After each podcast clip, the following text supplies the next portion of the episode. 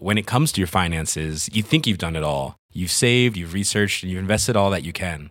Now it's time to take those investments to the next level by using the brand behind every great investor, Yahoo Finance. As America's number one finance destination, Yahoo Finance has everything you need, whether you're a seasoned trader or just dipping your toes into the market. Join the millions of investors who trust Yahoo Finance to guide them on their financial journey. For comprehensive financial news and analysis, visit yahoofinance.com, the number one financial destination, yahoofinance.com.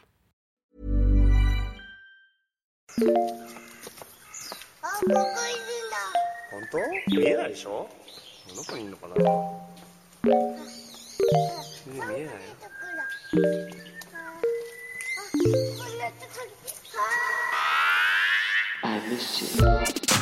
What's good, Internet? It's the 24th of September, and you are listening to Waypoint Radio, episode 429. I wrote 24th and then left the ST, so we're just going to roll with it. Cool. I am your host, Rob Zacny. I am joined by Patrick Klepek. I thought you were just uh, continuing the joke from like earlier this week's intro. It's like I'm not going to give up the 21st of September joke. You can uh, pry it from my cold dead hands, Rob Zacny. God damn. Nothing was funnier than Patrick's reaction to to Rob fucking that one up, though. Oh, it's like my favorite. It's my favorite thing. Now that he has to do the intro every single time, uh, it's just there's you know it could go in so many directions. What He will go wrong ve- this week? Yeah, he gets so ir- well because he gets so flustered when he does it. It's it's it's my favorite. One of my favorite things about him. Uh, we're also joined by our producer, Ricardo Contreras. Hi. Uh, Eh, I don't know. 24th. eh, 24th. All right. the date's so, so nice, they named it twice. Uh, and we're also joined by our friend, Dia Lacina. You're, you're slowly tail bringing it back there. You're gonna get to Lucina at some point. I just I know love it. it. Mhm, mhm. If we just if you just start saying it a bunch of different ways, it'll be as as you know Lassina. as we discussed on Monday. It's like you, you can break a word in your head if uh, if you want to. Zat, Zat, see, the problem is- I just start hearing it all the ways now, and I will, but I'll get there. I will get there. Lassina. Lucina. Lucina?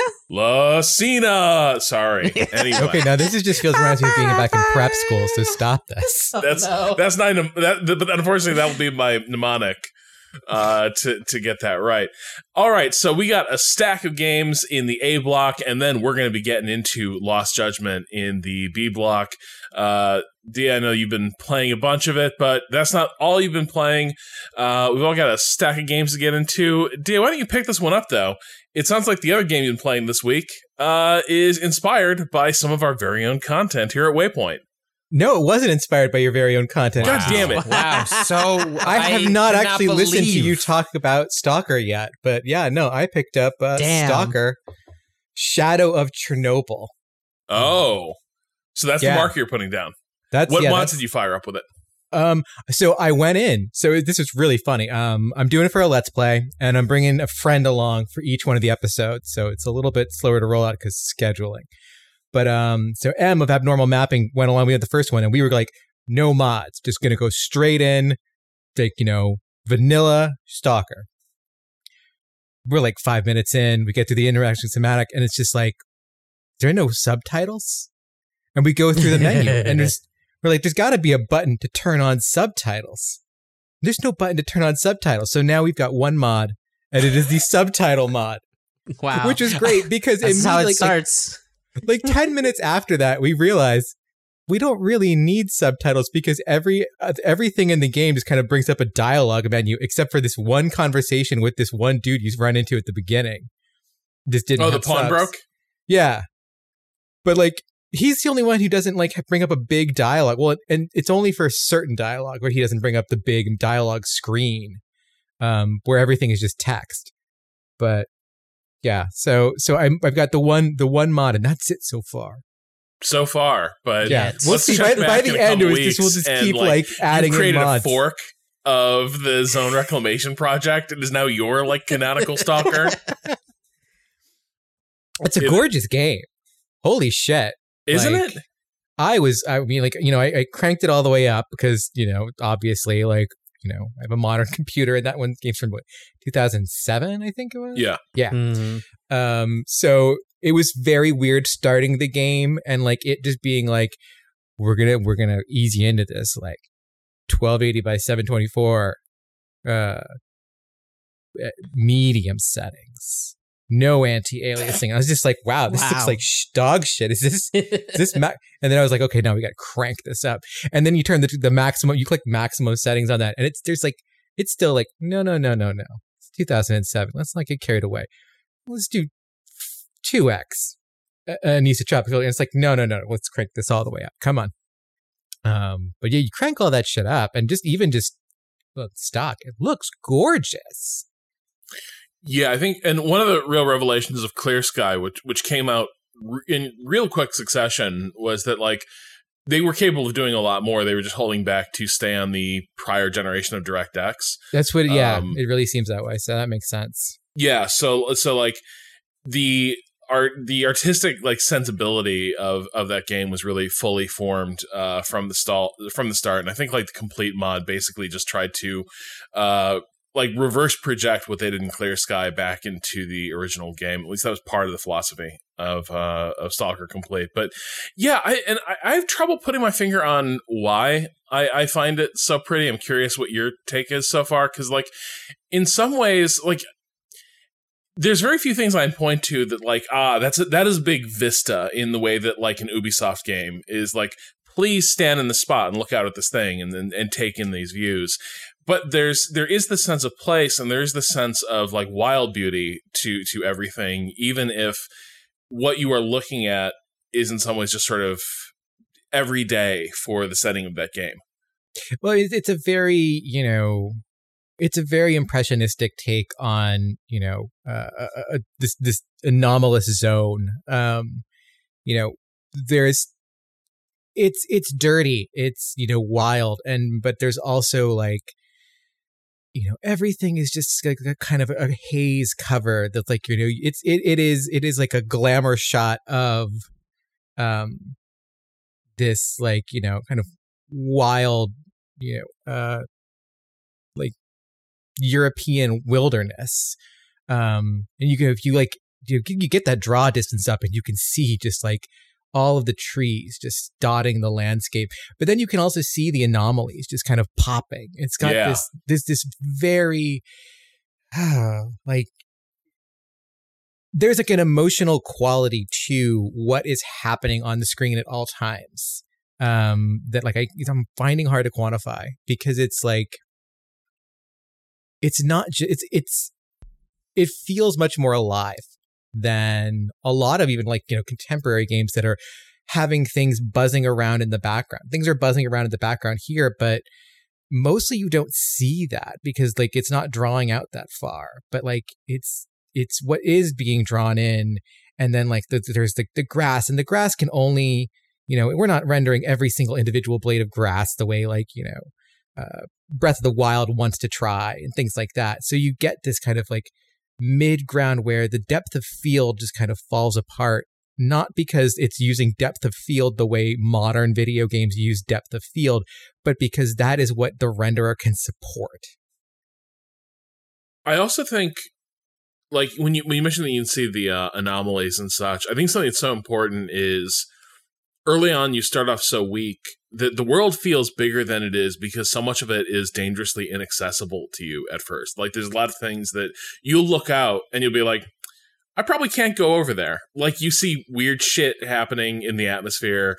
You see wild packs of animals that like probably just more than you can handle right now or maybe a creature you don't really recognize at all uh you just know it like that's big and i am not so it will have to wait but i think a big part of that is just like it is not a game where like from the jump it's kind of oh yeah go anywhere explore anywhere um it does a good job of uh, gatekeeping you a little bit, but in ways that it's not like invisible walls. It's more that you were taught very early that like you can go over here, sure. Probably more trouble than it's worth, and is- so you tend to like have a series of little forays rather than just like start going to the next objective. there is a sequence and I, I guess it has to be scripted um but like um where you it kind of it gives you the tooltip for the anomalies. Hmm and there's just this boar that stumbles into an anomaly and like you see it kind of get like thwomped and like it's kind of like this like, it, like when the anomalies do that big like you know kind of ground pound effect um and it does that and it does that and then it launches it into the fucking sky. And there's just like you know blood coming out of it and then it's just like that boar is gone. And it really like you know and that's like 20 30 yards outside of like the main like first town. Yeah. and it's just like wow. And then you Yep. try to walk through it and then boom you're dead uh you know i walked a little i i kind of figured i learned how to like dodge through the anomaly so i just kind of sprinted over to the railroads uh overpass and ran into like six dudes who were just there with machine guns. And i was like i'm gonna take these fuckers out. No. Um, No. i eventually did by save scumming my way through it like i just like kill one guy save kill one guy save kill one guy save and finally made my way through that encounter after a half an hour of just throwing my body into it um learning that like those guys were friends. even like just like the like, you know uh, just a headshot from a handgun will kill you like the headshot being so lethal and then just even like you know you can only take like three hits before you're dead um Yeah, I feel like that was a characteristic of uh, particular like shooters from Eastern Europe at that point, which is like both the way they feel and just like the rules for like how combat works. It feels like they all owe a bit more to like Counter Strike or Rainbow Six than they do to like other like more run and gun type shooters. And so there's always like the core assumption of, of course you can't take an AK 47 round to the face. What? No. No, there was a Uh, moment where I got the shotgun. I, I, I got a shotgun, and I was just like, "Oh fuck yeah, it's on now!" And so I just started like, they kept like ru- walking up to this dude, like sprinting, like you know, hold on the sprint button, and just kind of like rock up to him, run out of stamina, and like okay, drop out of sprinting, and then like I'd go to like fire at him, and like it would just be like game over, and I'd be like, I didn't even get one shot off. So I'm like, let's try this again. So I like rush at him and like immediately hit the shotgun, do two blasts of the shotgun, and he's just like realized I didn't make it far enough. And then as soon as you realize, ah, I was just just out of range, pop, you're gone. Yep. But I, I, I did definitely did keep like trying to play like I was playing Doom. Yeah. It And eventually, I, I think, like, honestly, I think the place I often get is I end up playing it more like uh, The Hunter or something like that, where it just turns into a wilderness survival sim, uh, where man is the most dangerous game. Um, so I'm really But I- curious to continue, like, hearing about your experiences in Stalker. Where can people check that out, by the way? They can check it out, uh, patreon.com slash Dialacina. It's uh special uh, LP for five dollar patrons. All right. Is the um right, right was the because I've thought about this when I've been looking up uh just like the Steam pages for when we're, we're talking through which Stalker game to play, and I think it must have been Shadow Chernobyl, and it was just like quick save the game um was like one of the reviews, um and so that's maybe wonder about that aspect of the game heading into it, how much of that is uh like the lived experience of a bunch of players, like the history of of, of those types of games, or if like that was your own like what what you expect from us when we go into this is it also the kind of thing where hey you should be putting on a t- put putting on a timer uh hitting F6 or whatever its equivalent is uh when you're actually playing it because it's just that dangerous if you're going to make any meaningful progress. I think my view of this is um there's places where like the difficulty curve doesn't really climb like ascend or descend like gently or sensibly. And so that's just like yeah, there's going to be places where you're like, you know, I think I see what they're going for here and I respect it, but I'm not going to run this again and again until I dance between the raindrops uh, and and do this thing. Like I am going to save scum because otherwise it's not going to be fun. And I think that is. I think there'll be places where you start reflexively doing it because you start to realize, like, well, the other thing is this. From my experience, part of it was also there were parts of that game that did get under my skin in terms of just like panic reaction, where like quick save became like um, almost a you know crossing myself in some ways where it's like okay that corner was cool. Uh, okay still hear something fucked up up ahead so quick save. All right here i come. Um, I, I don't think the game is like that all the way through. I think there's going to be places where um like the again like some of these games do tend to unfold you will continue gearing up and getting more and more capable. And I think there's a point where if you're playing carefully, uh, you will outstrip really what the game can even throw at you. Like later in the game, uh, at some point, I got like the, you know, second highest tier armor, um, a bunch of like, uh, you know, chemical and uh, elemental resistances, and like this ridiculous Enfield rifle with a scope that was like the first really accurate gun I'd had in the game. And it was over for those guys at that point. I was just like, okay, we got a third of the game left, but I am now the most dangerous thing in the zone. Uh, so I'm going to walk over this. I think it's just funny that like multiple times in the early game, it throws you into situations that are so sink or swim that like you're trying to parse them out and control like your fear response, and I think it turns into a quick save simulator. Well, it's just Um, because games have gotten so far away from that, even PC games, where like that was pretty intrinsic to PC games, even if it wasn't a game that uh, required like a quick save and a quick load. I mean, obviously that was like pretty frequent with the shooters, but that was just kind of part of a lot of PC. And I played a lot of like PC games in the early '90s where you're just used to like, yeah, that's why I remember F6, F7 because like that's where my quick load and quick uh, quick save was on on the keyboard. Um, but then having played Resident Evil recently, you know, and watching where like, oh, here's a game that you know intertwines the save functionality in, into its mechanics um, to generate tension. Um, I don't know. It's, it's just giving me a lot to, to to think about when I wonder about the approach to playing that game when it's when it's really just at the behest of the player how frequently they want to tap that button to give them uh, like a, a, a semblance of safety and it also becomes you know what when do you do a real save and when do you just do a quick save There's also- um, There's also a really interesting thing about Stalker is that, um, you know, at one point I picked up a machine gun. There were like four guys left, and I just picked up like the, you know, like the AK, and I was just like, oh, it's over for these motherfuckers now. And I was like sitting there tapping through the numbers on my keyboard, and I'm like, where's the fucking machine gun? And like as I'm trying to like, you know, toggling between like like my bolts and like my pistol and my knife, and then I'm like, where the fuck is the machine gun? I realize, oh, it didn't like auto equip the way modern shooters would. oh Even shooters a couple years later, you know, you pick up the machine gun, boom, it's in your inventory. You know, it it is. That's always on You're- five. That's just Yeah. where the machine guns. The, so Yeah, you, have so to, I'm- you have to assign it. You have to assign it to a You to, have to to- a number. Well, you have like kind of small gun and then big gun slot. It seems like, Oh, okay. and so you have to go in your inventory and right click it and equip it and put it in the slot, and then it's like, okay, now you can use it. But like, gotcha. you know, in the middle of a firefight, I was like, oh, okay, I just got to kill one of these guys and get their machine gun, and then it's over for them.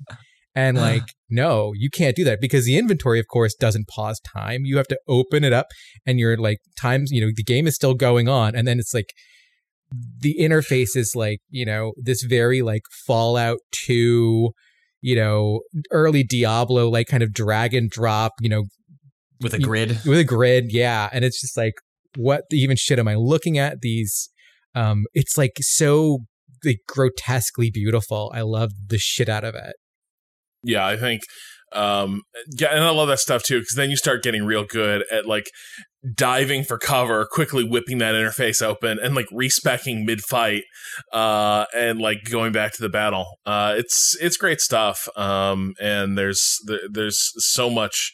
So much to look forward to. Um, I think we're probably going to end up doing Shadow of Chernobyl, and probably I will I will probably suggest we do Zone Reclamation uh, because that is just sort of the minimal tweaks uh, thing. Maybe Patrick, you have a good time with that. And you'd like check out um, Call of Pripyat, which is like their their attempt to be like, okay, now it'll be much less structured, and we'll do more of a um, Far Cry but good uh, type approach to I'm, I'm almost certain the hour or whatever I played years ago was was like what most people recommend. It was like, oh, you and this is let's say eight nine years ago, but like it was you know play Shadow of Chernobyl with the complete mod. Like that was Yeah. like the general consensus for a long time, and obviously that has shifted a bench a, a, a bit as uh com- the complete mod kind of got a little more ambitious and away from uh, just uh, That's true. I, th- I think that person who wrote in though and, and mentioned that the complete mod does also tweak weapon values a little bit to make everything a little tighter. I think that's absolutely true. And like, I think Stalker is a game where really good firearms are so rare that like when you find like a really good condition firearm produced like post 1995 or something like that you're like holy shit this is amazing. Because everything else is like has the feeling of like some sort of um you know sat sat in a a rain like a leaky cargo container somewhere for like 10 years before being taken out of storage and used. So I like i think the game is supposed to have this feeling of um nothing really works. Like your aim can be good it doesn't matter because the gun's going to do what it's going to do. Um and so you constantly have this feeling of uh have the shot lined up and like one round out of five uh finds its mark and you're like well that's just that's what I'm working with here. And complete, I think, does try to make it a little more like uh, predictable in the way a lot of uh, shooters were at the time, where like, you know, if you put cursor on target, you'll hit target. Uh, so yeah, we'll probably do zone reclamation, and then we might uh, play around with some other stuff. I will probably also be greedily checking out some of those these other mods uh, that people have suggested. Uh, people telling us about clear some of the ridiculous uh, ongoing efforts to make Clear Skies Faction War uh, come to life. I'm really curious about, uh, but yeah, I think we gotta we gotta go back to Shadow of Chernobyl, especially because ultimately its structure owes a lot to Roadside Picnic uh, directly. So we will Hmm. we will check that out. Um, so Patrick, you've also been playing uh, some things. It's kind of your nickel. Where do you want to begin? Uh, it's probably worth like just briefly uh, dropping in on the the Guardians of the Galaxy game that uh, you know was unveiled at uh, E3. Uh, I think had a pretty mixed reaction. Um, I think partially driven by uh, you know I think a pretty understandable. Uh, hey, this just looks uh, in some ways like a tonal knockoff of the you know the MCU movie. Like regardless of your feelings of that, it can seem a little weird to um, just see that like directly translated into to video game form and also lose the sort of like actors and likenesses along the way. And so i had a chance to play like an hour and a half of the game. It's the game's done. It comes out in, in a couple of weeks of, of unlike a lot of other games that have have and will get delayed at least this one seems like it'll probably hit its mark by the by the end of october but uh i mean the one thing i would touch on um is just kind of worth noting is i think the combat came across really poorly in that video in which it just looked uh, for people don't remember, like basically the kind of like the the comment looked like in the video, which was, uh, "Hey, there's four characters who have very distinct abilities. Um, you play the boring one who just kind of has two crummy pistols and the ability to dash around with these boots." Uh, and then you tap hot, you know, tap buttons uh, on the controller to watch the cool powers pop off on a cooldown um, from uh, Groot and uh, Rocket and uh, Gamora. Um, and that is that is not untrue. That that is you know more or less like the the combat dynamic uh, when you actually get into Guardians. But the, the the thing I would give it credit for that I found more interesting uh, than the video sort of uh, kind of directly alluded to when they when they unveiled the game was that uh, what the game starts kind of like pulling apart is that well they're they're going to throw at you a bunch of different weapon or enemy types that specifically are only really going to be triggered or weakened or that you're going to make any meaningful progress on by understanding how those dynamics work. And so, sure, Star Lord kind of becomes this like slightly boring cipher for the rest of the characters' abilities, but it ends up making the game feel like fairly strategic moment to moment in which you are using like Star Lord to navigate around this battle environment while assigning out the different characters to do different things. And that that becomes more interesting once you start getting sub powers for each of the characters. So it's not just you're hitting, you know, ABXY to assign out one of the characters. It's like, oh, I'm pulling up Gamora, and then specifically I want her to like do some sort of dash instead of uh, something else. And I haven't seen how far that goes in terms of what the game is going to kind of like throw against the player, but it was more challenging than I expected um, in the bit that I played, which is hard to tell. Is it just challenging because they threw me four hours into the game and I didn't get to do a tutorial. Um, that definitely happens with uh, circumstances like this.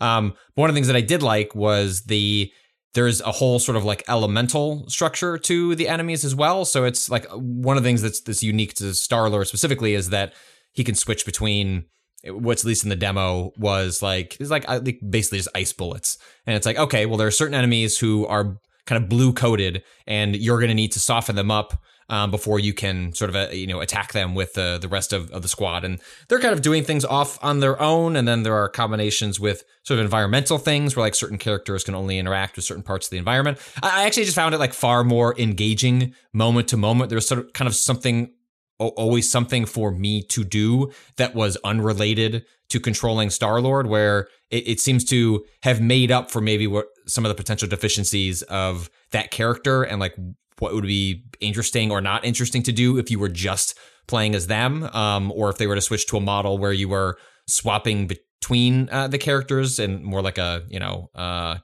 X Men was it Alliance? What are the what were those those beat 'em ups called? Um, uh, I forget the those three of those that they made. The, the Raven made two of them. They were very good. Um, Also, Ultimate uh, I- I think- right? Ultimate, yeah, Ultimate Alliance, right? Well, that's the, is that the most recent one, or were those the ones, the original ones that they made? I can't remember. I think it was just Ultimate Alliance four or something, right? Okay, yeah. remember. Oh, the yeah, the one that was on uh, Switch. on Switch. Um, yeah, Yeah, yeah, I think you I think you're right. So anyway, yeah, that, that was kind of my ta- like all I could really take away from the hour and a half was that if uh if you thought the combat looked boring, I I don't think I don't think that's true. I don't know this necessarily means it's going to be amazing, but I think there's more to it um that has been shown off in the past and I think kind of speaks to uh how that combat might make a little more sense when you actually kind of get behind a controller. Um all the still kind of the Sorry. issues remain where three was the uh, one. Four doesn't exist. oh well, well, maybe it will exist in the middle of uh, this this call, Cado. Right. You don't, you don't. Not all of the Nintendo That's true. Direct has been quote unquote spoiled uh, for for people. Uh, but uh, yeah, so I'm looking forward to see uh, more of it. Um, it still feels a little MCU knockoff-ish in a in a way uh, that is a little weird. Um, but nonetheless, I'm. It, oh, the one uh, little mechanic that I thought was funny is that I don't know if it happens when you're when your party is, has been weakened, they do have their own health bars and you have your own health bar. Um, or if it's just randomized, I, I couldn't get a hold on when it happens. But basically, there's kind of like a little puzzle where like the group huddles up and you need to give them a pep talk based on their mood and how they feel about the combat encounter. And then if you answer that correctly, you get like you know like a like a temporary boost uh, to like attack and health. And if you screw it up, nothing happens. It's just you don't you don't they're kind of bummed at you and uh, then they just go back to, to fighting. But um, it's the kind of thing that could be like a fun wrinkle or like incredibly annoying if it ends up just being sort of a sort of a rep- repetitive slog. But um, I don't know. Uh, I I don't know. After having seen uh, Deathloop, I don't know that I would have said have the Deus Ex team from Eidos Montreal make a beat 'em up. Um, I you know would have I don't know if I would have necessarily wanted uh, Guardians of the Galaxy uh, uh you know cross uh, Deus Ex, but uh uh they seem to be doing a, a, a better job than I would have expected, especially relative to uh Square also pulling the same thing with the Crystal Dynamics team and just saying, "Hey, stop making Tomb Raider games. Go make a Avengers game." And they went, "Well, what if we're not good at it?" Uh, this seems to be a little more competent, um, even if it's not necessarily in line with what that studio has been known for uh, in the past. I just don't know the point of Guardians of the Galaxy in a world where Ratchet and Clank, you know, came back and is good. Yeah, it's yeah, it's fair. There's like a lot like if you like these t- like games that like g- give this similar sort of vibe, um, like kind of like action platformy, like goofy, like th- there's been a lot of though, like a lot to like this year, and like Ratchet and Clank is like a spectacular one of those. Like it's uh, so yeah, I'm I'm with you. Yeah, I, it's one of those things where I think uh, a lot of it's going to depend on how how much do you want to play a knockoff feeling version of these characters that you saw on the screen. I, it's it's really hard to tell how much it's going to be supported by what's there on on its own. Um, and that's just like really hard to tell without knowing more of what they're going to do with like kind of the kind of the story. But um, as it stands, like at least the least I can say is the com- at least I can say is the combat doesn't seem completely terrible, which is a which is a low bar. But I, I don't But know that I came like, out of kind it. if you're kind of, like kind of a huge relief for that game because like Yeah. Yeah, there was enough decent stuff that they showed that like if you're on board with the Guardians, the thing that might have kept you back is like that looks like it could be shitty. If the Yeah. core loop is not shitty, then there might be something there. But then that does advance it to the next thing of is a different take on these characters interesting enough to keep me engaged for the length of the game? I don't know. Yeah, I don't, I don't, I don't know either. I mean, you do get to spend a lot more time with them. Like, there's whole sequences on the the, the other part of the demo is like a whole sequence on the ship where you get to, you know, there's a bunch of not quite dialogue trees, but you know, you can learn more uh, about these characters. But I, I, you know, it's hard to Do it's hard for me these Guardians seem less twee and sentimental uh, than the ones in the movies? Like no, it's the it's the ex, it's Yeah. the exact. It it is it it's is one hundred percent. it's a like Xerox gun version of the character. yes. Uh, uh, and I think that's that's that's the. I, I I'd be hard pressed to imagine how you would make a Guardians game without acknowledging how they became like enormously popular in pop culture as a result of those of those movies. But I think it falls victim to to the fact that with Spider-Man or Wolverine, you know, like with other like popular comic characters, you have a little more license to put your own spin on it, even if it remains f- like fairly close to some core tenets. Just because there there isn't, I think if you were, I, I mean, I'm not saying they had to make them grimdark or whatever, but like if you were to go too far off of how these characters became popular enough that they wanted to make a multi-million dollar video game in the first place, I just think it's like it's like a rock and a hard. I don't I don't know that there was a good path out absent um actually like getting those actors involved in Yeah. the game which of course like marvel probably wouldn't allow because you know they control their storytelling pretty See, now my brain So- has gone to Deus Ex, Guardians of the Galaxies, Chris Pratt's head done JC Denton style. Oh my god. That there, that's the Yeah. Guardians of the Galaxy. Like, you know, give me OG Deus Ex but a Guardians game. I'll play that. I mean, sure. I I mean, I, I, you know, again, it's like after having playing Deathloop, it would have been nice, even if they had to make a Marvel game because that's where the money was. I kind of wish you could, after having played Deathloop, can't help but wonder, c- couldn't there have been a different IP that could have been given to Eidos Montreal that like allowed them to do some first person something or other, and then just take advantage? Like, all right, fine, just cash in on the cultural popularity, but like go try and do something interesting with it. And I just find it a complete bummer that Square has tasked two of their teams with like, I don't know, don't do the thing you're good at. Like, go figure out how to do something else. And It's that, weird. that that sucks. I don't. I, I think that that's that's that's a bummer. Go build new teams to do that stuff who have specialties in that. Um, and uh, I mean, this one might turn out better than the Avengers, but I still think it's not a great way to run a studio. Um, is to say you you staffed up for ten years to build this type of thing. Go do something else that uses very little of that skill set. Well, I mean, but that's but the, that's the nature of the uh, large publisher system, right? Is like ultimately they desperately wish all their developer resources were fungible and could just smoothly be moved onto any project. It might, as well- you know, it's a widget, right? And just Yeah. we'll make whatever uh, seems most market- marketable and uh, fashionable at the moment. Uh, but yeah, there are competencies uh, that you can work toward or against. Um, but that's the reality. Um, the funny thing is, I think you you totally make a sweet Marvel Deus Ex thing, right? Like you think about like Sure. oh yeah. by the end of by the end of Deus Ex, particularly like the original one, JC Denton is a superhero. Like you walk through those levels like a living god. Um there's nothing to stop you from just leaning like starting the game there, right? And seeing like let's what crazy powers we can put in. Um but yeah, and but then you you know it can be tricky making a stealth immersive sim and having that cool like vibe of like the wacky gang is always with you. Right. Um, yeah, I, I don't know. Yeah, I don't. I don't know necessarily how you accomplish that. Maybe Guardians wouldn't be the like Yeah. the character or premise to do it, but I don't know. It Yeah. just seems. It just seems like there there was maybe another path, and this may turn out like to be like quote unquote just fine. But uh, you know, it's just it's just too bad. I think there were other ways they could have gone about uh this with this team that you know I don't know ended up with something a little more interesting given given their roots. Uh, another thing I want to talk about is Sable just came out, and uh, Cam reviewed it on the site. Uh, liked it quite a bit. Uh, painted a very compelling picture of it. But I am curious, uh, Cado. I know you've been digging into it a little bit, and you're a few hours in. Um, how are you finding it, and how are you responding to the fact that like the way Cam lays it out, this is a game that's kind of about like go out in the world and find your place in it, Yeah. and like kind of dust its hands off from there, and you're off. Um, I'm really, really enjoying it, and part of it is that remember how I was talking about Eastward and how it wouldn't like kind of just let me play it. This game really gets out of your way pretty quickly. Like there is dialogue, obviously, but like uh, after, especially after you finish the tutorial, but even within the tutorial, it feels like you know it's well it's well paced in that regard, so that's very helpful.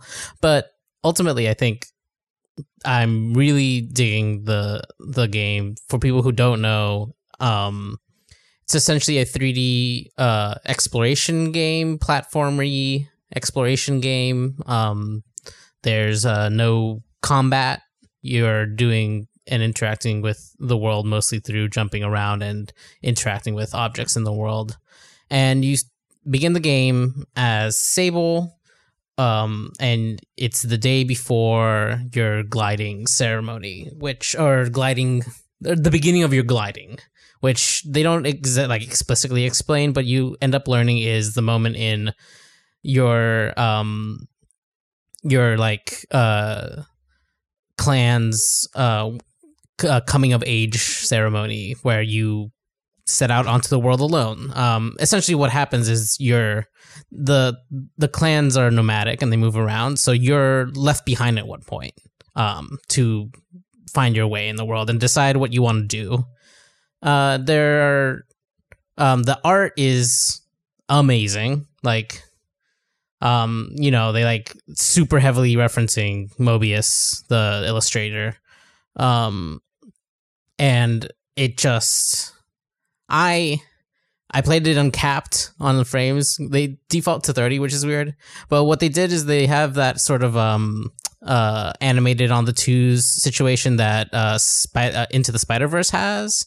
Um but that only really applies to the characters. So if you uncap the frame rate, the characters are still on that kind of jerky motion, but the world isn't, which actually looks really cool. Like I really Yeah, I, I actually I, that. I like that on the on the Xbox. It's so the demo came out, yeah. and people were like, "Hey, I've got a Series X. Why? Is, why does this seems like this game could run at 60?" And it sounds like they had like for uh like design reasons had thought like oh 30 would make more sense with what they're what they're doing and the contrast between kind of 30 in the world and a Uh huh. you know alternative like kind of animation um in in the characters and but they flipped that off and so now it's default there's like not even an option to switch it to 30 on on the xbox which is what i'm, I'm playing it on it's just at 60 but I'm, I'm with you I, I actually find like the split between Yeah. that to be really cool and uh, uh, frankly amplifies like that difference that they were going for like it it looks all the more stark when like you're running a sable you know across you know the desert and you know what would what could look like in in lesser hands um, lesser animators to be like something jerky that's missing things instead it just i don't know it just it just strikes you as different especially Yeah. for An like, your artistic central choice. character in the world yes, For sure. yes. Um, and I'm really enjoying it so far. I'm still very early, but like the big thing that I love about it is the way that it signals what it's about, right? Like, obviously, it's like very like openly just saying, "Hey, well, this is a coming of age story. You're gonna go on this, you know." Quest to find yourself but the ways that it kind of like signals that is that uh, uh, in different ways of like both explicit and like implicit where explicit you're being told to go f- figure out what you want to do with your life in some ways there's like these different not save the world. It's No. like the game doesn't open. like, this is clearly a like a an environment in which there you there's like lots of uh, like deserted. I don't know sp- spaceships Yeah. and other artifacts. Like there's a, a, a rich history here, but the game doesn't open with you know like it's a post uh, it's a sort of hero's post post apocalypse Right, people are surviving in this world which actually ha- obviously has technology that is still like working from some other time but they're it's not like the survival is the the main thrust of like any conflict here like they seem to be doing fine this is just how they live and it's totally chill they go around collecting scraps from these giant machines that sometimes you can even start uh there's like a little bit where you learn that one of these things was flown recently um you you hear some people like on a recent recording in one of the uh spaceships like fixing it and then immediately crashing it again, which is a great bit. yeah, that bit's really Uh, good. Yeah. And it's just um the big thing here that I really love is that one of the things that uh one of the earlier things and the only real like important things you can use the currency in this game for is to buy clothes and different parts for your motorbike, which is a really fun way of like being like try things on, see what fits. It's like the the whole point of this thing, the the whole point of trying to figure out who you are can be talked about in so many different ways. Not just what you want to do, but how you want to look like, how you want to feel, what you want to the things around you to like look like all like feeds into that creation of an identity. And I really love that like it's like no, there's not like you're not buying upgrades, you don't need there's no health, you don't need like to buy potions or whatever. Like what you're buying is different ways to express yourself through your clothing and through the way that your hover bike looks. Um, and aside from that, the other things that you're doing are going on quests for different types of people. Like there's cartographers that are obviously like map makers. There's machinists who can hear like the the the voices of machines that talk to them, and like you basically kind of just do their jobs for a bit to see how you enjoy it. And the more you do them, they give you these badges that you can then make a mask out of, and it'll be the each kind of like profession has its own specific mask.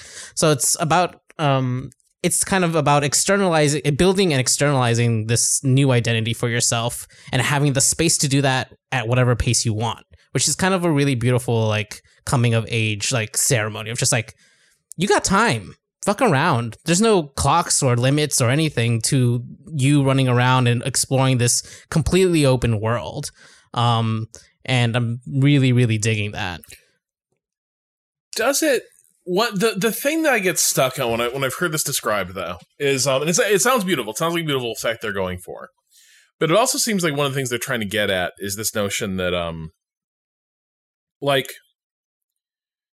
mastery is not the right word because really it's like the joy of apprenticeship in Yeah. some ways, right? Like Yeah. of learning the rudiments of like a craft, but the thing is, of course, like a bit like the weird thing is, is so often in life, like these things are deeply procedural, right? And it's the mm-hmm. growth of like approaching things where everything is a new step and everything almost like hurts your brain as you try to like remember the steps and then like do what like the mastercrafts people make look effortless and make your own body like perform the gestures right and like get Right. the use the tools correctly and the thing that like it, it sounds like a great thing for a game to try to get at but like part of this is the game's trying to give you the sense of uh, you going out in the world and connecting with these with these trades connecting with this work and through that uh, knowing yourself a bit better. And like in a movie the way that would unfold is the character would end up in a new place with new people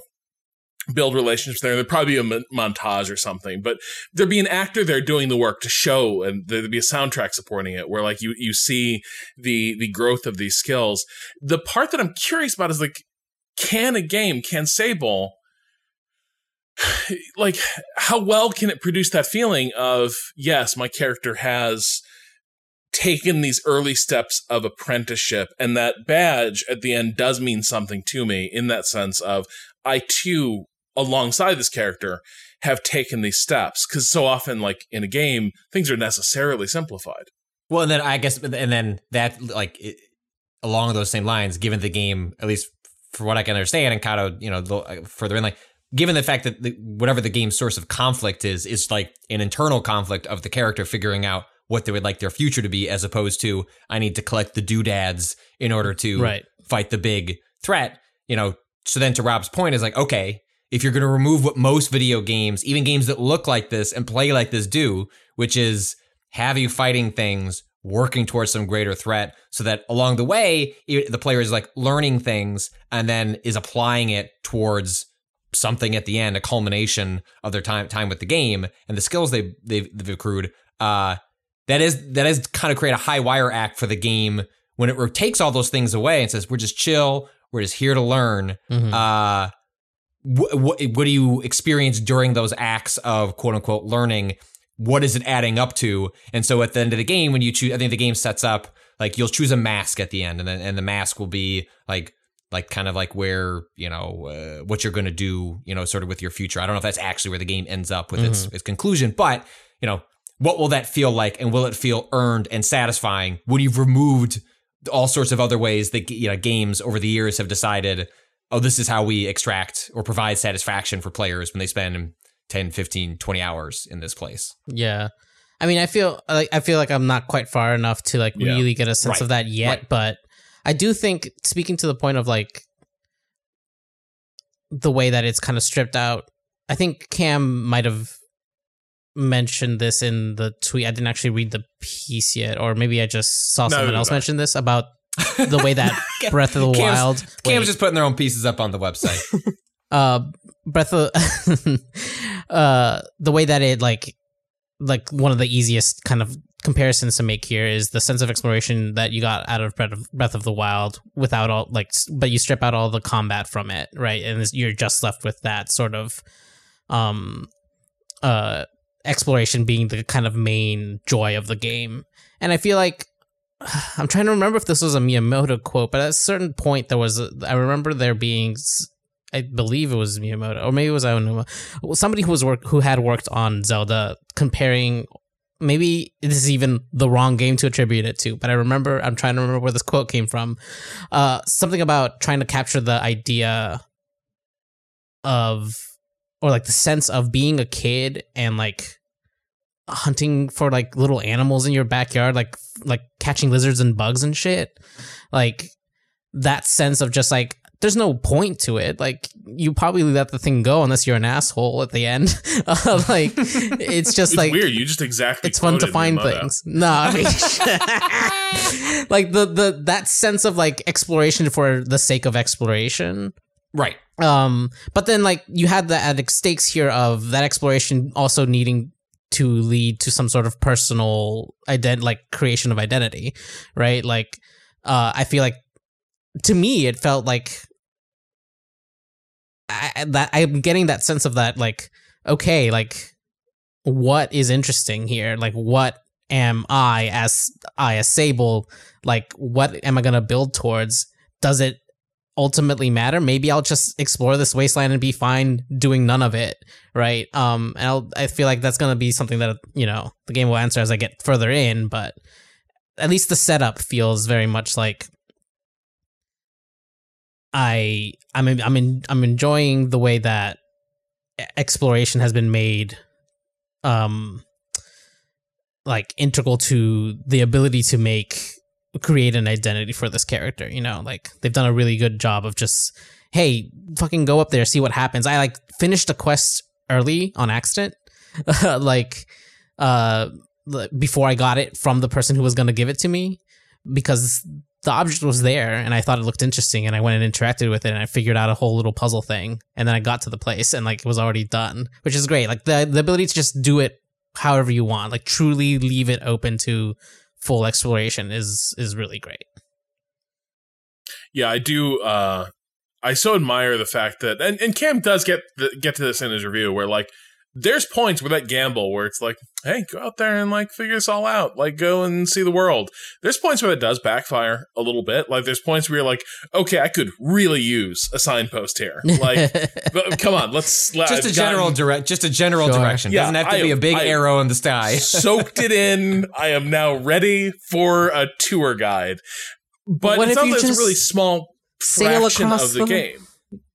Pardon? yeah, so what if you just sail across the fucking map and try to get to the edge of it by going straight for like 10 minutes and seeing what you bump into, you know? Like I feel like that's the thing that the game wants you to do and I'm I've Well, yeah, fallen but I'm right saying into like from it. the vantage of Cam playing a bunch of it. Like there's Right, a point where you're like, I have now gone in a picked a direction and gone many times, and Sure. it's starting to get a little bit. But th- but I, I admire the risk, right? Where Right. like this is not a problem to be solved probably because it is endemic to the core pleasure they're trying to evoke of like what is out there. The game's not going to tell you. The world isn't going to say like go to the question mark on your map. You're just going to have to trust that like there's a big world out there and there's stuff out there Yeah. for you. And with that comes like at some point probably people will be like I'm a little bored. Sure. but I, lo- I it- do it'll- love. I do love That's when you specifically change your the- major and you take electives in that major instead. Right. yeah. And then you finally get the call from your dad who's like, look, who do you think's paying for a college? right. Stop changing majors and taking electives. Buckle down, take those gen eds, and fucking graduate and get a job.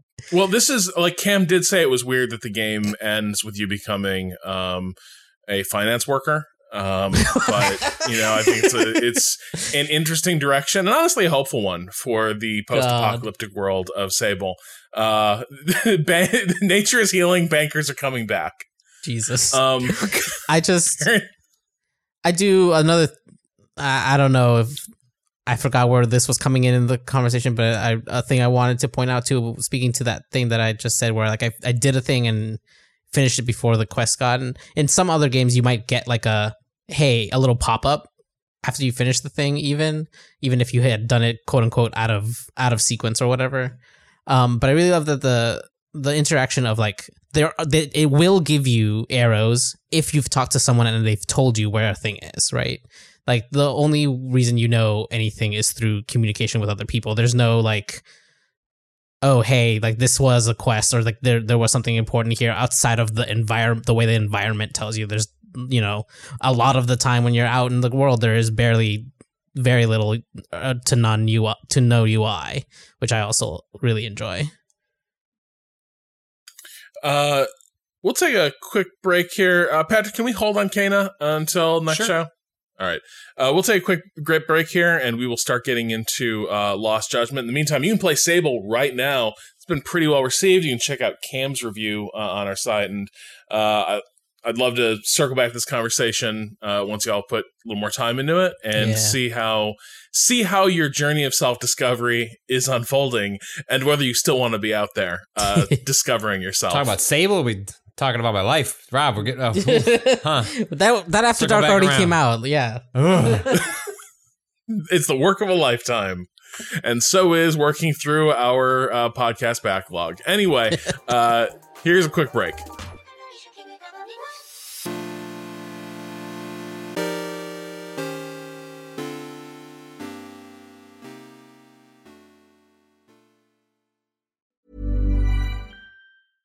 When it comes to your finances, you think you've done it all. You've saved, you've researched, and you've invested all that you can.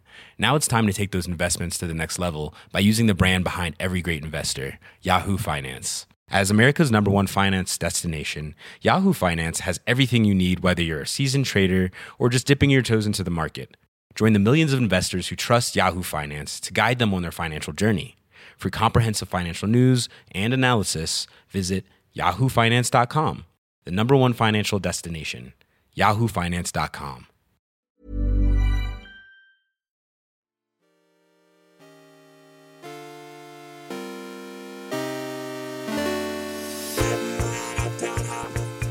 you know it's fitting that we were talking about um, going out in the world and discovering oneself and uh, you know making that transition from childhood to adulthood uh, because if there was one thing that I felt was lacking from Judgment, it was the fact that there wasn't enough high school drama in it. And I am thrilled to report that Lost Judgment uh, just recontextualizes the private eye like crime show into a high school and makes the Yagami Detective Agency uh, integral both in unraveling scandals in the world of high school, but also being a friend and mentor to the teens. Uh, Dia, you've played Lost Judgment. What do you make What's of your the beef shift in direction? mentorship? What? What's your beef with mentorship? I think it's look, I like if if kids want to become private eyes, then Yagami's the guy for sure. Um, but I I don't know. I think I think it's a little bit it's it's a bit of a strange conceit for the game, and I'm curious. I'm curious how it did land with you uh, as you played through Lost Judgment, and uh, I mean, there's kind of two things. Like, did you like how this follows up on Judgment, but also, do you like the new setting and the new like issues that the the game is trying to tackle? Okay. Um I think it follows up well on Judgment um, to a degree. Uh, I'm sick. I'm sick of the combat. My my my review for Paste, like I basically was just like, this is this is Judgment. Please take out the fucking brawling because it's boring as shit. Um, and I know I am like I'm not alone, but I definitely like th- that position is not the majority. It would seem, and I just want everyone to know you're all wrong for liking it because it's boring. Um, and so that kept getting in my way of really just like enjoying the mystery and like hanging out at the school and guiding these kids through their problems. Um, I think I think the character of Yagami is great for this kind of transition. Like, um, he is kind of the like this nerd that is going to end up hanging out at schools and being like, you know, hey kids, let me teach you about being a detective. Yagami is always forever spinning a chair around and sitting on it backwards. Like he sits on the chair backwards. That is he is he is one hundred percent. No, actually, he's not. He's just sitting on the desk like a cool teacher. Oh yeah, got that leather jacket. Um, cool yeah. teach. I also it just I I need him to change his clothes once in a while. just all the characters, all the characters, just give them a second outfit, please. Just one- It's just not one more. disguise. Uh, yeah. Um, especially like Saori with the the the rumpled white Henley and then the the cardigan. That she just like every time I see her, I'm like, I'm like, honey, I know you're supposed to just like you're you're just like bookish, but like you just look dirty at this point. Yes, yes, she looks.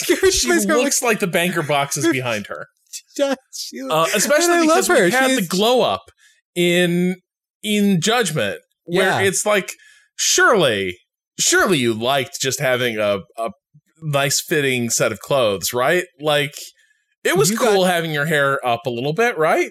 You got to do the, the taking her out in this one already, right, Rob? Have you gotten there yet? No, I haven't taken her out. You you get to you get to play dress up with her. Um, It was a fun version of the game right up until I left the uh, makeup room lighting in Judgment and took her out in the game world. and I was like, oh, I fucked up. I fucked up. Sorry, honey, we got to go back. We got to. Mm, I, I, haven't.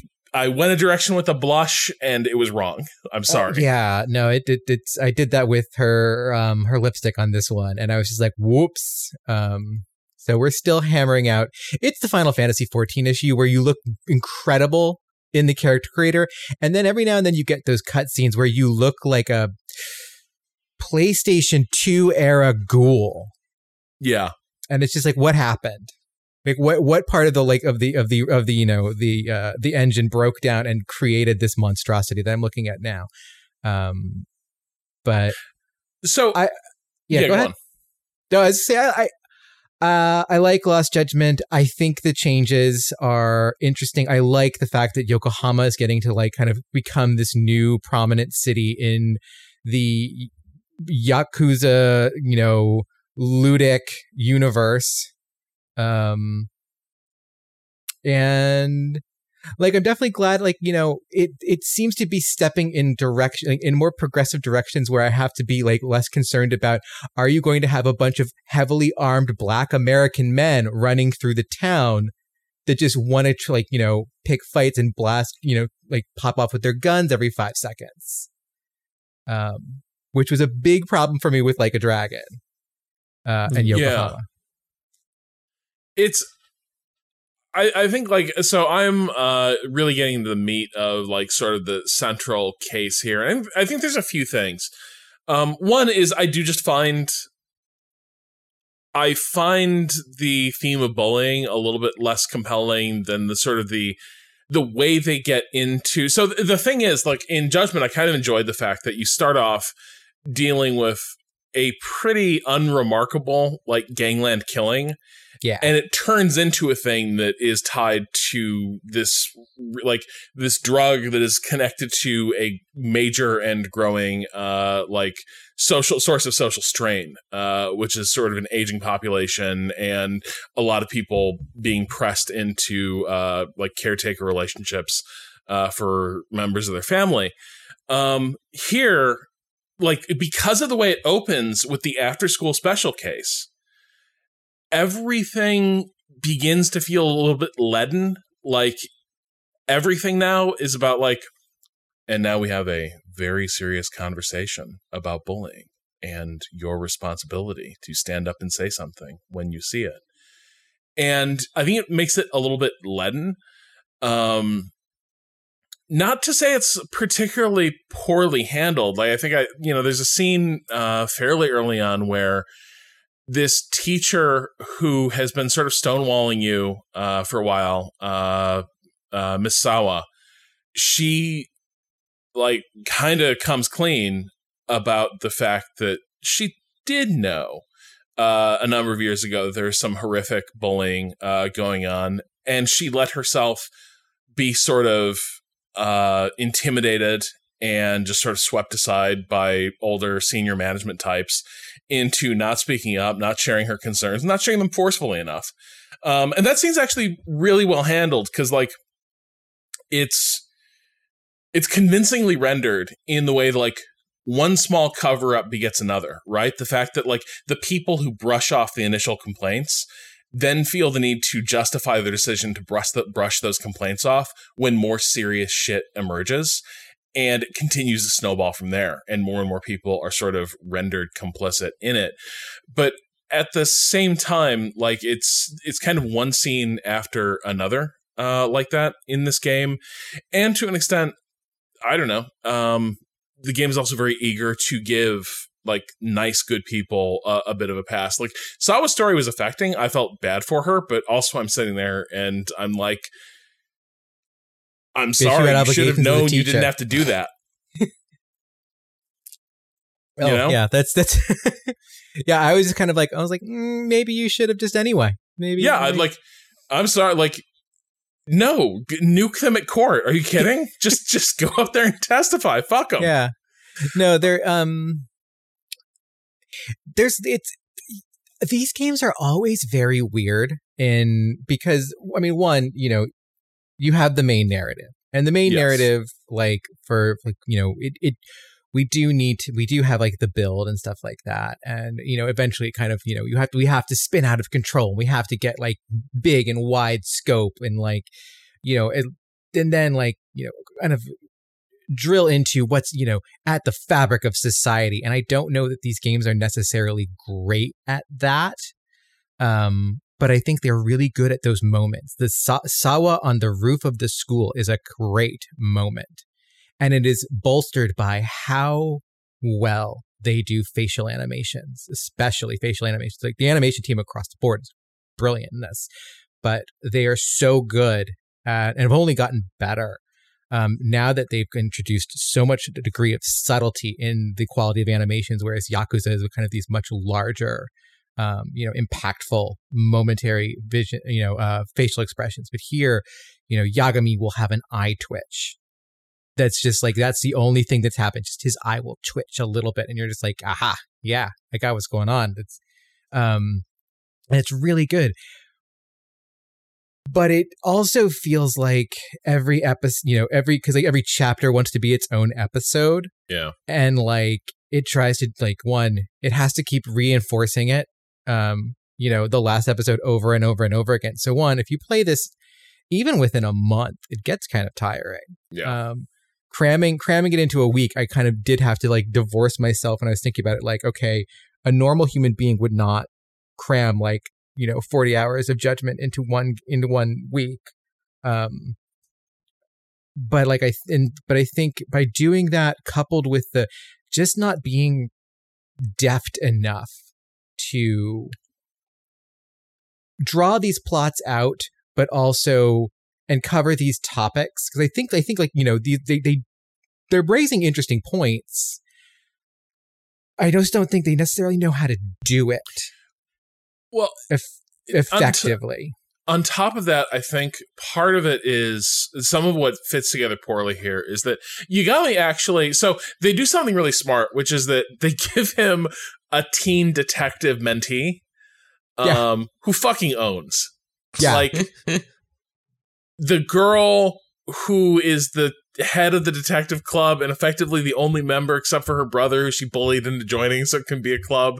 Like just terrific. The fact that like she's a really sharp uh young investigator uh and also just a total lit nerd like totally it's all after my own heart but the weird thing is there are times where it feels like uh because yagami is the character you're almost always playing uh in these games th- there's places where like the thing that makes way more sense for the type of ensemble show that they're turning this into is to break from Yagami's perspective, right? Like ultimately, the like some of the investigation of the world of children here would probably be better and more convincingly rendered through the eyes of like one of these kids, um, and the game's not going to do that, and instead it's going to be like.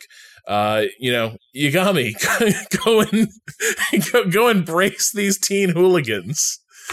Um, now some of that stuff like really works. Like I, I also like where some of the shittiest bullies you meet early in the game, after you like thoroughly and decisively um wreck their shit and uh like like break their confidence a little bit. The fact that like when when Yagami covers up for them to keep them out of trouble, but he's like, and now we're gonna be best friends now, aren't we? and the menace in that, and the way they are totally like at that point cowed by him is really well done. But there's also times where I feel like the story is like, this is a world, this is a story that like they want to be writing about stuff happening in the world children. And our primary lens on it is a 36 year old private eye. Yeah, it's it it it is, and like they do. I I do like you mentioned like the last time we talked about judgment on the pod. Um, they do, and you know they try to make you know allowances for both how that works and then the ways it creates friction. You know, like uh, you know Yagami getting busted with the spy cams and him like being like, well, like maybe you know I can't put the camera in the men in the bathroom of like you know the the school's bathroom, but well, we need to be able to see where where bullying happens. And so like, you know, at least it just acknowledges the friction there, but it also it doesn't work. And like there are moments where you do duck you pull out of Yagami. Yeah. Um, you know, and I like find those pre- always are cool. and those are cool. And like, you know, previous games, like, you know, you did, you know, bounce between, like, you know, like Yakuza Zero, like, makes a big use of like bouncing between, you know, um, Majima and uh, Kiryu. And like, I would have loved a version of this game where the detective school stuff, because there's also a lot of like after school special. Um, I don't know if you how much have you done of the Yeah. school missions, but there's there's the whole after school special sequence with like basically the dance club and the other clubs and things like that, and um, that would have been great just playing as the kids in that place. Like you don't need Yagami for that. Yagami makes he adds a kind of a quirky, you know, oh, isn't this funny, you know, uh, teen, you know, after school TV show kind of vibe to it. But I think the game wants to be more grounded, and so the game Mhm. could actually ground itself better by just not doing that, and it would be more emotionally effective um, if Well, it did that.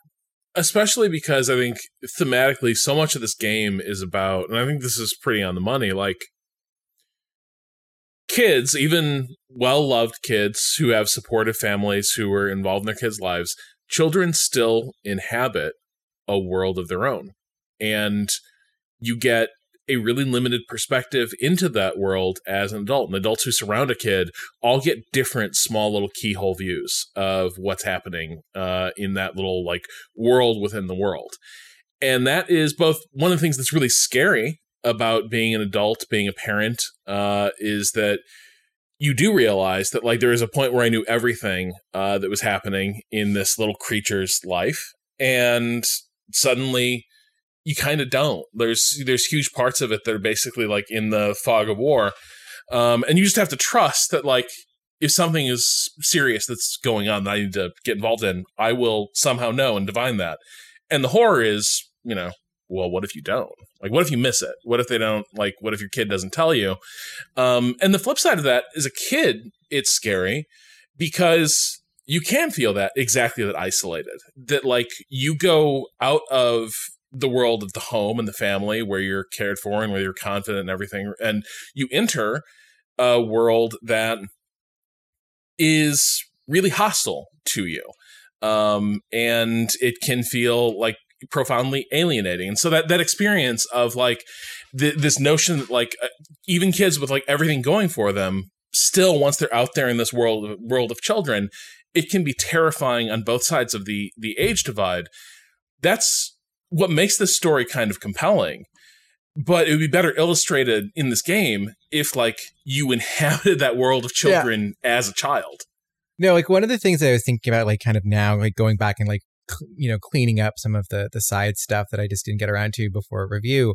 Um, there is a there is a world where we we get a, a, a franchise like this that doesn't stick to just being through the eyes of 30 year olds and i think those are much more interesting games at this point um you know like one of the things like that i, I i said in my, my review is that this is judgment still is trying to be a yakuza game and not its own thing despite the fact that it's adding it it, it is it is like kind of working against itself because at one time it is creating this pastiche world arcade and like you know where everything is modal and everything is like gamified and like there's all these different aspects to it that are just kind of unique um but then at the same time it's still at the end of the day you know you're a 35 year old dude who does martial arts and get involved gets involved in like these crime conspiracies. And like there's there's a there's a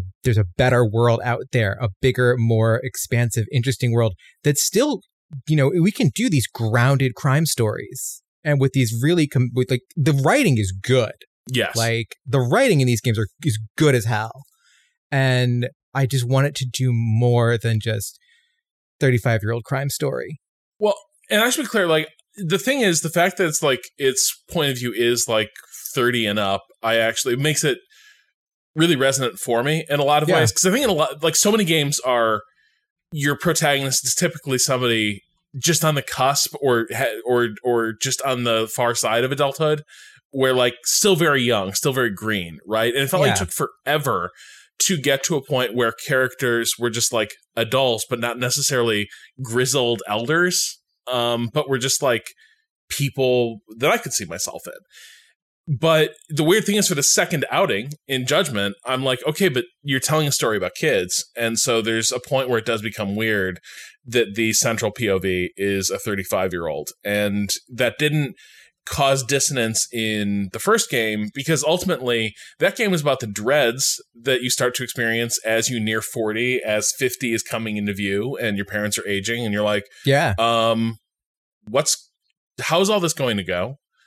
Um that's what judgment centers on and it all makes sense but here it flips to the be- like the end of childhood the beginning of adulthood and you're still looking at it through this lens. Um but that that said like i'm i'm enjoying it. Um i am curious like the the thing that's not coming into view for me and so you know you can give me the broad strokes of it perhaps. Um right now it's like there's cl- there's clearly a conspiracy to like carry out a revenge killing uh, around a bullying incident some years in the past, but it also feels like this thing is poised to spiral into some massive like citywide murder on the Orient Expre- Express type situation where like you know now the now the local chinese gangs are weighing in against me and are like on the take to try to shut down this investigation. I'm curious does it convincingly get to the scale of like in judgment there was a good reason why the entire world yakuza and npd turn against you and it's because you are getting in the way of enormously powerful government and criminal and corporate forces the same thing seems to be happening here in Lost Judgment, but I'm like, it's about kids. Yeah. And like one angry dad. so so yeah, it it um it's mixed. Um it's not it's not great, but um it's not it doesn't completely fail at it. Um it's this game was a deliberate attempt to kind of scale back and be more focused and grounded. Um like you know and I think to some degree that works, but also there's the kind of like the oh, but we have to invoke, you know, the greater society, and in order to do that, we have to make a bigger kind of threat to things. Um, so yeah, you do. It, it does become a um, kind of a not quite murder on the Orient Express, but like it gets there, but like involving like you know uh, a tug of war for the control of the you know Kamurocho and uh, Yokohama's underground uh, becomes a big factor in this. Um, Is Like a Dragon where I learn why the Tojo clan has imploded?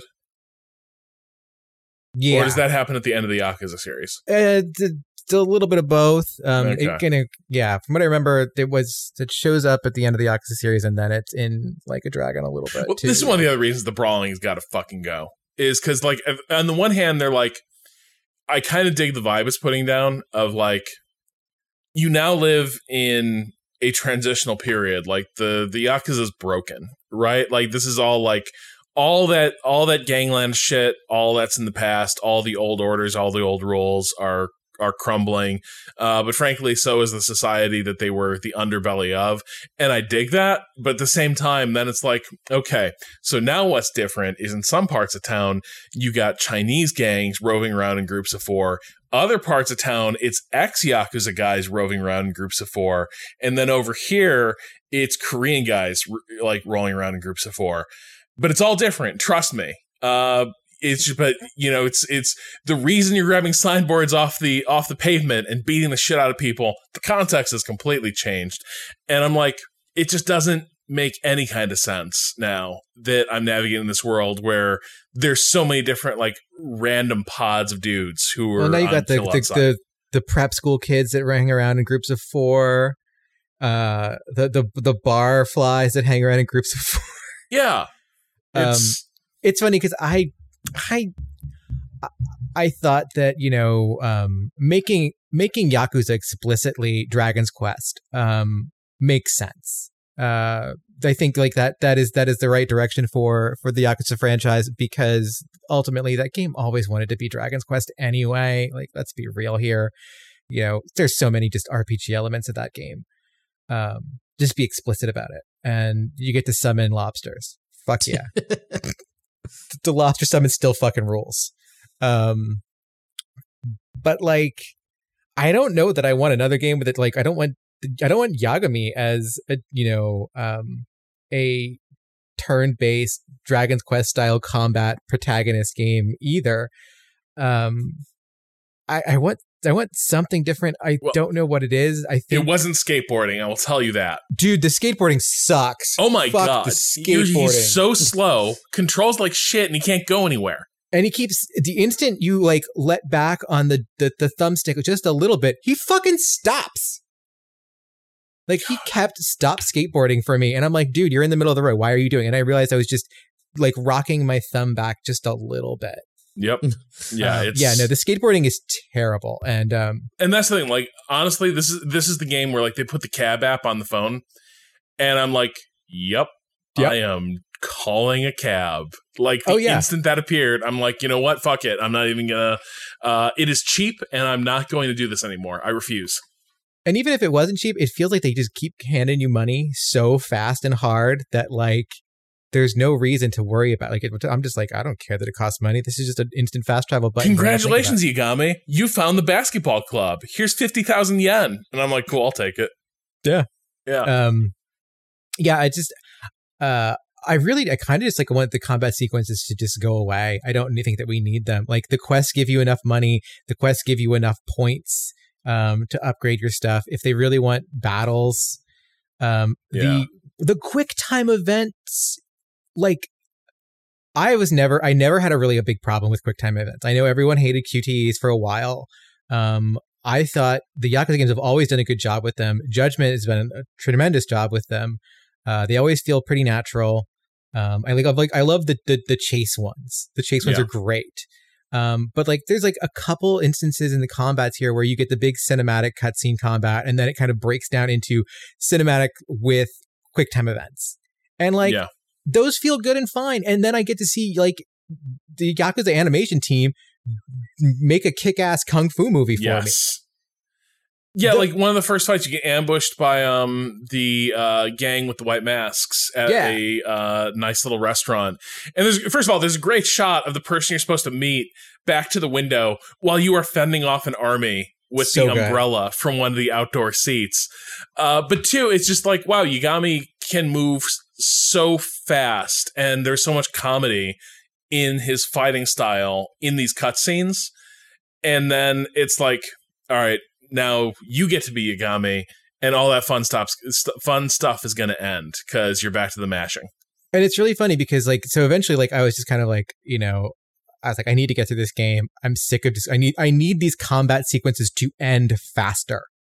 Um, I'm gonna put this on like simple and just just not have to worry about random encounters ever again. Well, first of all, for some reason the random encounters still take fucking forever when you do that.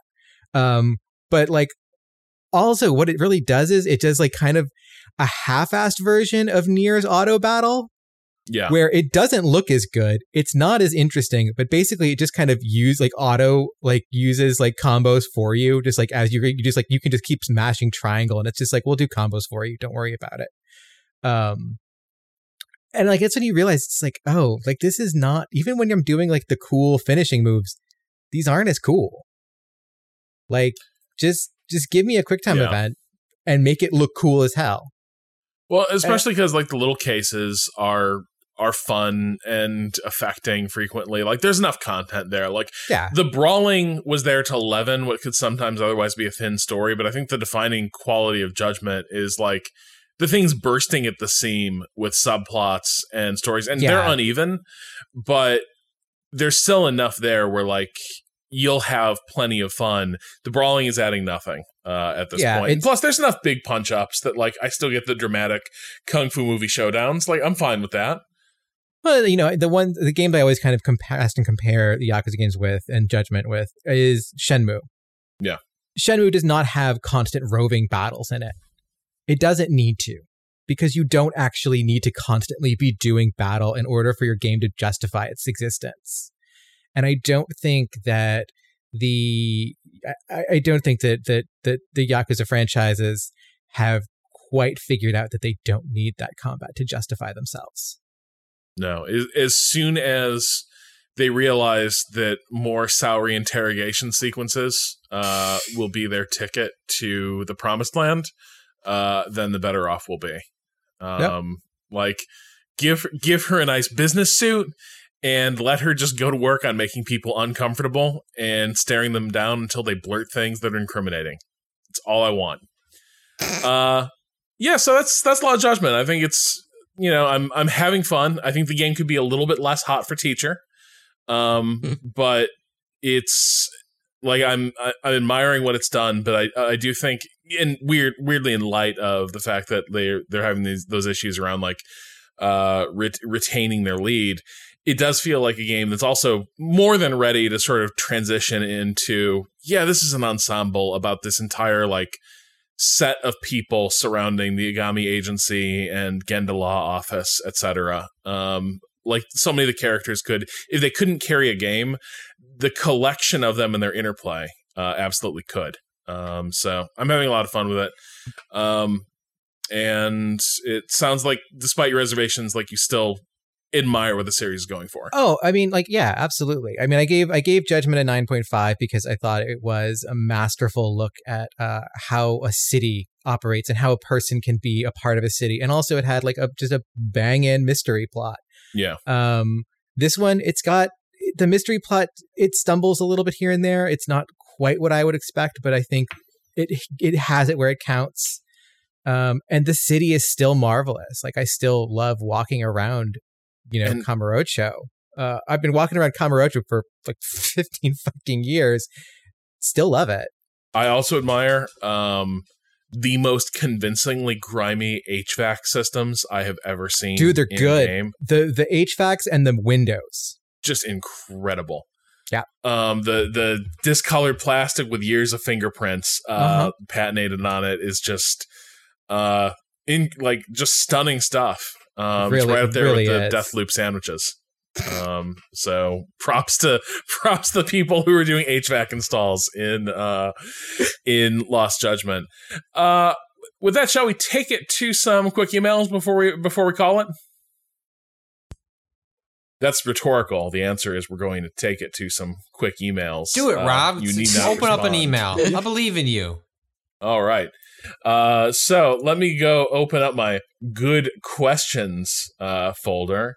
Did Oh, you make wow. it in there? Who knows? I don't think you've ever. Wow, revealed we're that applying you- morality to systems of morality to the emails now. No, I, I good questions. Not I want to know what's in the bad questions. I don't give a shit what's in the good questions. Rob?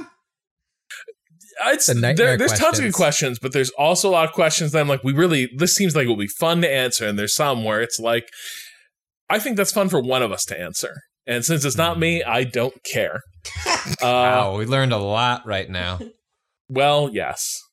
Okay, so uh Waz sent in a fun question because I'm curious. I'm genuinely curious to hear uh, y'all's answers. What software do you install first on a fresh machine? As in the software that until it is on your computer, the computer does not feel set up. Hmm. A clean install of Windows, but like, what are you going to be taking care of before bedtime to make sure it is up and running and working on your build? God, I hate to say it, it's fucking Chrome. That sucks. That's pretty grim. Yeah, it's fucking grim. But that's Uh, what you- I can- That's but that's. I feel like I feel like that's almost you can skip that one. Like that's because the thing. Is like, okay, what, what, get what's to, the like- first software you install, and like what feels when when do you feel complete? Right, because frequently, if you want to get to the questions. software that's going to make you feel complete, you might need a browser to begin with. And I guess, I mean, I guess in this case, you know, you could be using Edge because it's installed, so you could skip, you could skip that step. But I feel like Chrome doesn't count. I feel like the spirit of the question is more in line with like, maybe not with the first thing you do is, but the thing that like you have to have for this to feel like this computer is is mine. Um, and I don't, I don't know. I, it's been a long time since I've configured a new Yeah. computer. Um, I've just had the same PC for like ten years. Also, before I had this PC, I was on Macs, and you could very easily transfer shit from like a backup. So Right, it's the same with like pho- like I phones are my new this- computer, and those just those just they all it all just I just load it up, it downloads it from there it is. the it's cloud, like the same boom. phone, even though it's a different machine. Yeah. because it was actually kind of I remember I used to enjoy the ritual of Oh god, it was getting a new phone and it it's like it didn't replace it, it didn't replace all that stuff and you had to like manually download it and it was like an like a really cleansing opportunity to think about like what are the things that are most important that I need to access during the day? And it turns out like it's not these six apps anymore. I don't actually need that shit. And like it's very easy to not go through that process unless you're forced to. Um, and so I, I, I kind of miss that too. I'm sure the the usefulness of just the phone just working is like probably outweighs that, but I do miss that kind of cleansing process of like the home screen of the phone. Because I feel like what Rob is, what this question is describing, like is happening far more on people's phones than it is on a computer these days. Like this feeling of like, what is the thing that makes me feel like I need to be able to access? Like I think that day to day moment is minute minute to minute moment is happening on phones and tablets more than it is on your laptop or like your desktop computer. Actually, I At least in have I have a real answer. It's Okay. VLC because that way, Yeah. Yeah. like you know, the f- Yeah. night one, I just get get in there and I get VLC on it. Okay, and I can just kind of that way. When I the next time I come back to really get into making the computer my own and like set f- finalizing the the build and everything like that. That way, I've got access to just like MP3s or movies while I'm doing other shit. And like VLC is just like it's there. I'm like, okay, cool. I can I can load up media now in a way that is comfortable.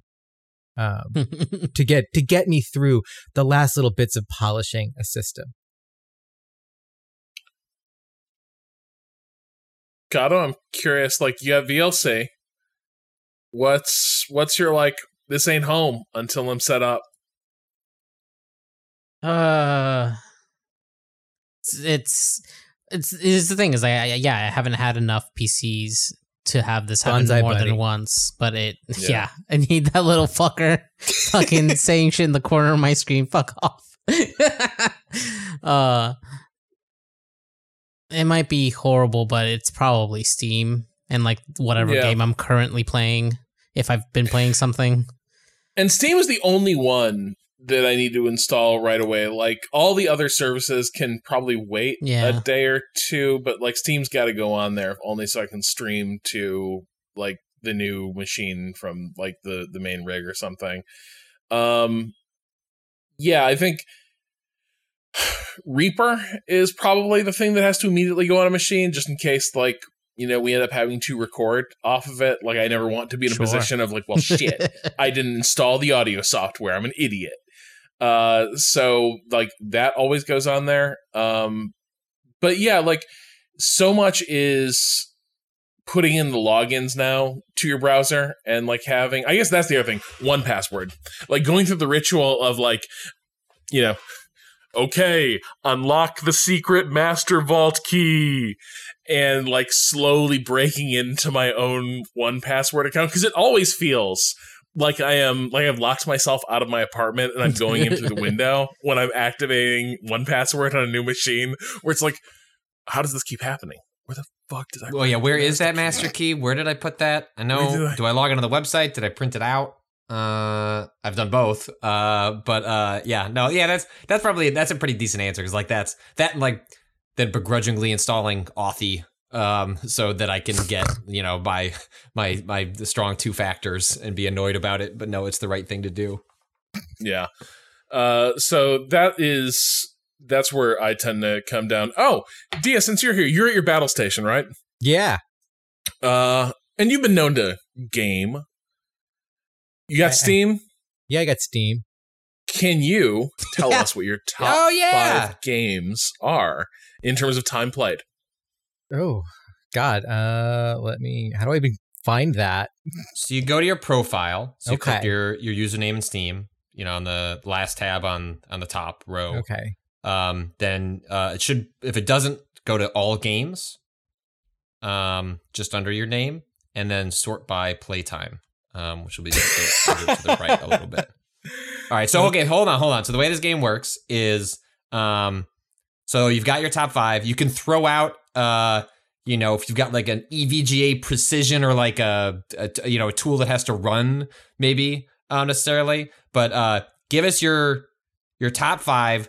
Don't give us the names, but just start from five, four, three, two, one, uh, up to to the game with the most hours. Give us the hour counts, and then you got to give us a second to try and try and guess a few of them. Okay. Um, let's see. Oh, wow, this is actually pretty recent stuff. Okay. Skyrim, Dragon's Dogma, Wait. BattleTech. We need Oh. hour counts. We need You hour. spoiled. Oh, all right, hold oh, on. all right, so all right, so, All right, Dragon's so- Dogma, Skyrim. I did- I'm just like I'm just like staring at this and being like, what the hell is even going on with my hour counts? and just losing my mind. Um, yeah. So your top five games. Just Okay. read down what the hour counts. just read the hour counts. Okay, Mhm, Uh, mhm. 164, 161, 136, 132, 90. Um, That's funny. So okay, so you don't. What's interesting about that is because you don't have frequently what we well, you know, the small data set, but like the Yeah, three of us, us three. you have like a big, you ha- like you have a big leap where it's like, oh, like a forever game, like a game that you've put hundreds and hundreds, or in the case of uh, Cado and Dota, thousands of of hours Not into. almost. Um, all right, don't don't act offended. well, so it's, Uh, I mean, the, one of the things is like I, I didn't have a, a gaming PC until 2020. right. Damn. Yeah. yeah. um I, I was i was i was consoles and you're honestly even like consoles i was i i kind of jumped onto the like i i left the world of games um in like 2007 and like didn't come back till like 2014 um so so yeah That's where and then i came back my, on, on then i came back on the vita That's where all my is super there. hours are. If Skyrim's at the top, Morrowind's in there somewhere, right? yeah All right. Yep. So that four. Number four. So we have four I then, feel right? like I feel like it has to be right. morrowind is four Nice. Uh, okay. Yeah. Okay. Um, something from the Fallout series is in there. no Mm. Mm. Hmm. I feel it's like l- w- go look up uh Dia's YouTube channel. I won't do it. I won't do it. Won't do it. Uh, is there a strategy game in there? yes. Oh, So that's the Uh, one, that's the Civ one we're 5? missing, right? I mean, it has to be. No. right? What? Mhm. No. Uh, a paradox game? God. No, if you don't know, you then it isn't probably. ah, it is. Uh, Haha. Oh, it is. Ah. Okay. Um, but but it took you a moment to answer, so maybe it's not one of the ones I would think of. Um. Oh, City Skylines. No. Shit. All right. What is it? Battletech. Oh yeah. That was gonna be my guess, but I didn't want to be like Rob. That's you just you projecting. Wait. No, So what? of course. What? What have we got? We, did we have all five now? Did I? There's did one I miss missing. one? Oh, Right. We got Skyrim, Morrowind, Dragon's BattleTech. Dogma. Dragon's Dogma Oh, was on and there. Morrowind. Yeah. Yeah. All right. Wait. So we got Did you five. say So- Morrowind twice? Yeah, I you said did. Twice. Yeah. So there is still one we haven't said yet. Yeah. Okay. Wait, where Mm-hmm. is it then? If five was uh BattleTech. No, it's not. Five isn't Battletech. Oh, sorry. BattleTech was three. Yeah. Okay. Okay. What was number two again? Dragon's Dogma. Dragon's Dogma. Dragon's Okay. Dogma. So so I'm just kind of sitting here amazed that I put that many hours into fucking Skyrim and not even realizing it. Yeah. That's how Skyrim goes. Um, all right. Uh, wait. Hold on. Hold on. Hold on. Is it a Souls game? Yes. oh, Okay. Okay. So I mean, two? is it just Is it just two? no. Shit. Okay. one? Yes. Okay. Yeah. Yeah. All right.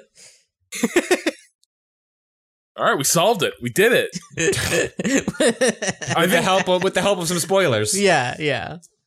I feel like we might. Although have we would gotten we would have gotten Dragon's Dogma pretty pretty easily. I, feel I would like- hope I so, yeah. Yeah. Yeah. I think it's It- funny it because was I a think if I hadn't said Skyrim, the Skyrim list. would be. Um, Yes, Like- that would absolutely. The Skyrim would have been the thing to trip us up. I think.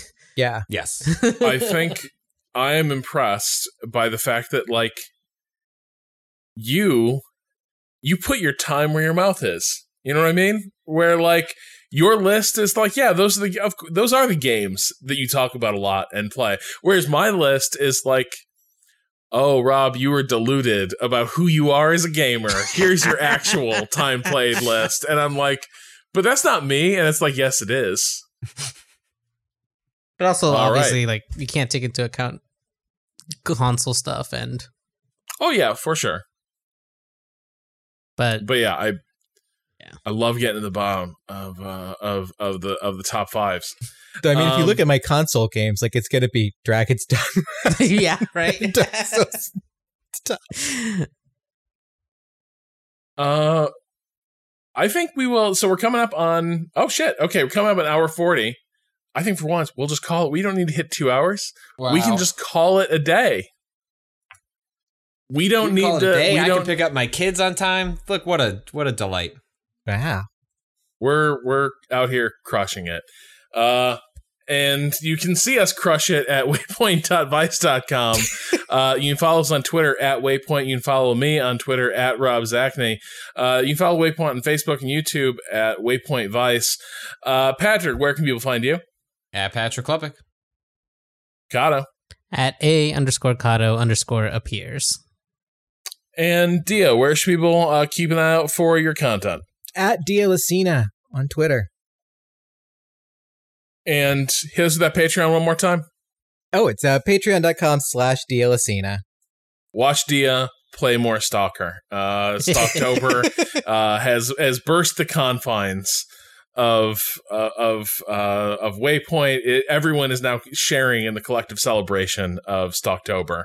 Um, although we're, none of us is going to end up playing the same Stalker uh, because that is the miracle of that series. Uh, our theme music is by Boen. The track is "Miss You" off the EP Pale Machine. Learn more at waypoint.zone slash B O E N. That will do it for this week. We'll be back next week with more Waypoint Radio. Except for me, I will be communing with the forests of New England. Uh, I think Patrick Wow. will be discussing Life is Strange with guests next week. And of course, Waypoint listeners, will, Waypoint Plus listeners, will be able to hear our long awaited uh, discussion of the keep. Film People Twitter is standing up on the tables, going, "Talk about the keep. Talk about the keep." finally, finally, we heard you. Uh, we we we launched Waypoint Plus uh, so that we could finally bring you the the keep content y'all have been craving, uh, and we are delivering it. Uh, you can learn about Waypoint Plus at waypointplus.com. Actually, don't just learn about it. Go there, give us money so you can hear that keep content. We do other things too, uh, but for the moment, we're doing the keep uh, as part of our manhunting series. You can also, of course, listen to a Waypoint After Dark uh, recorded with uh, Austin, and uh, we have some other plans coming up. We're going to be talking about Stalker uh, a lot in the next month, uh, probably on that Waypoint Plus feed. So there, there's a lot coming. There's there's a lot there already. All of it's worth checking out. I hope. Once again, that's waypointplus.com. Uh, until next week, fuck capitalism. Go home.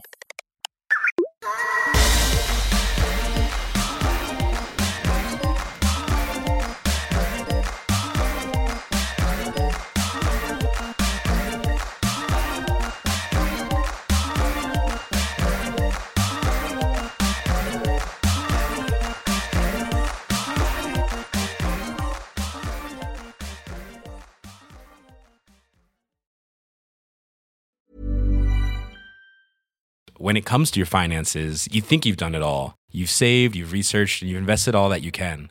Now it's time to take those investments to the next level by using the brand behind every great investor, Yahoo Finance. As America's number one finance destination, Yahoo Finance has everything you need, whether you're a seasoned trader or just dipping your toes into the market. Join the millions of investors who trust Yahoo Finance to guide them on their financial journey. For comprehensive financial news and analysis, visit yahoofinance.com, the number one financial destination, yahoofinance.com.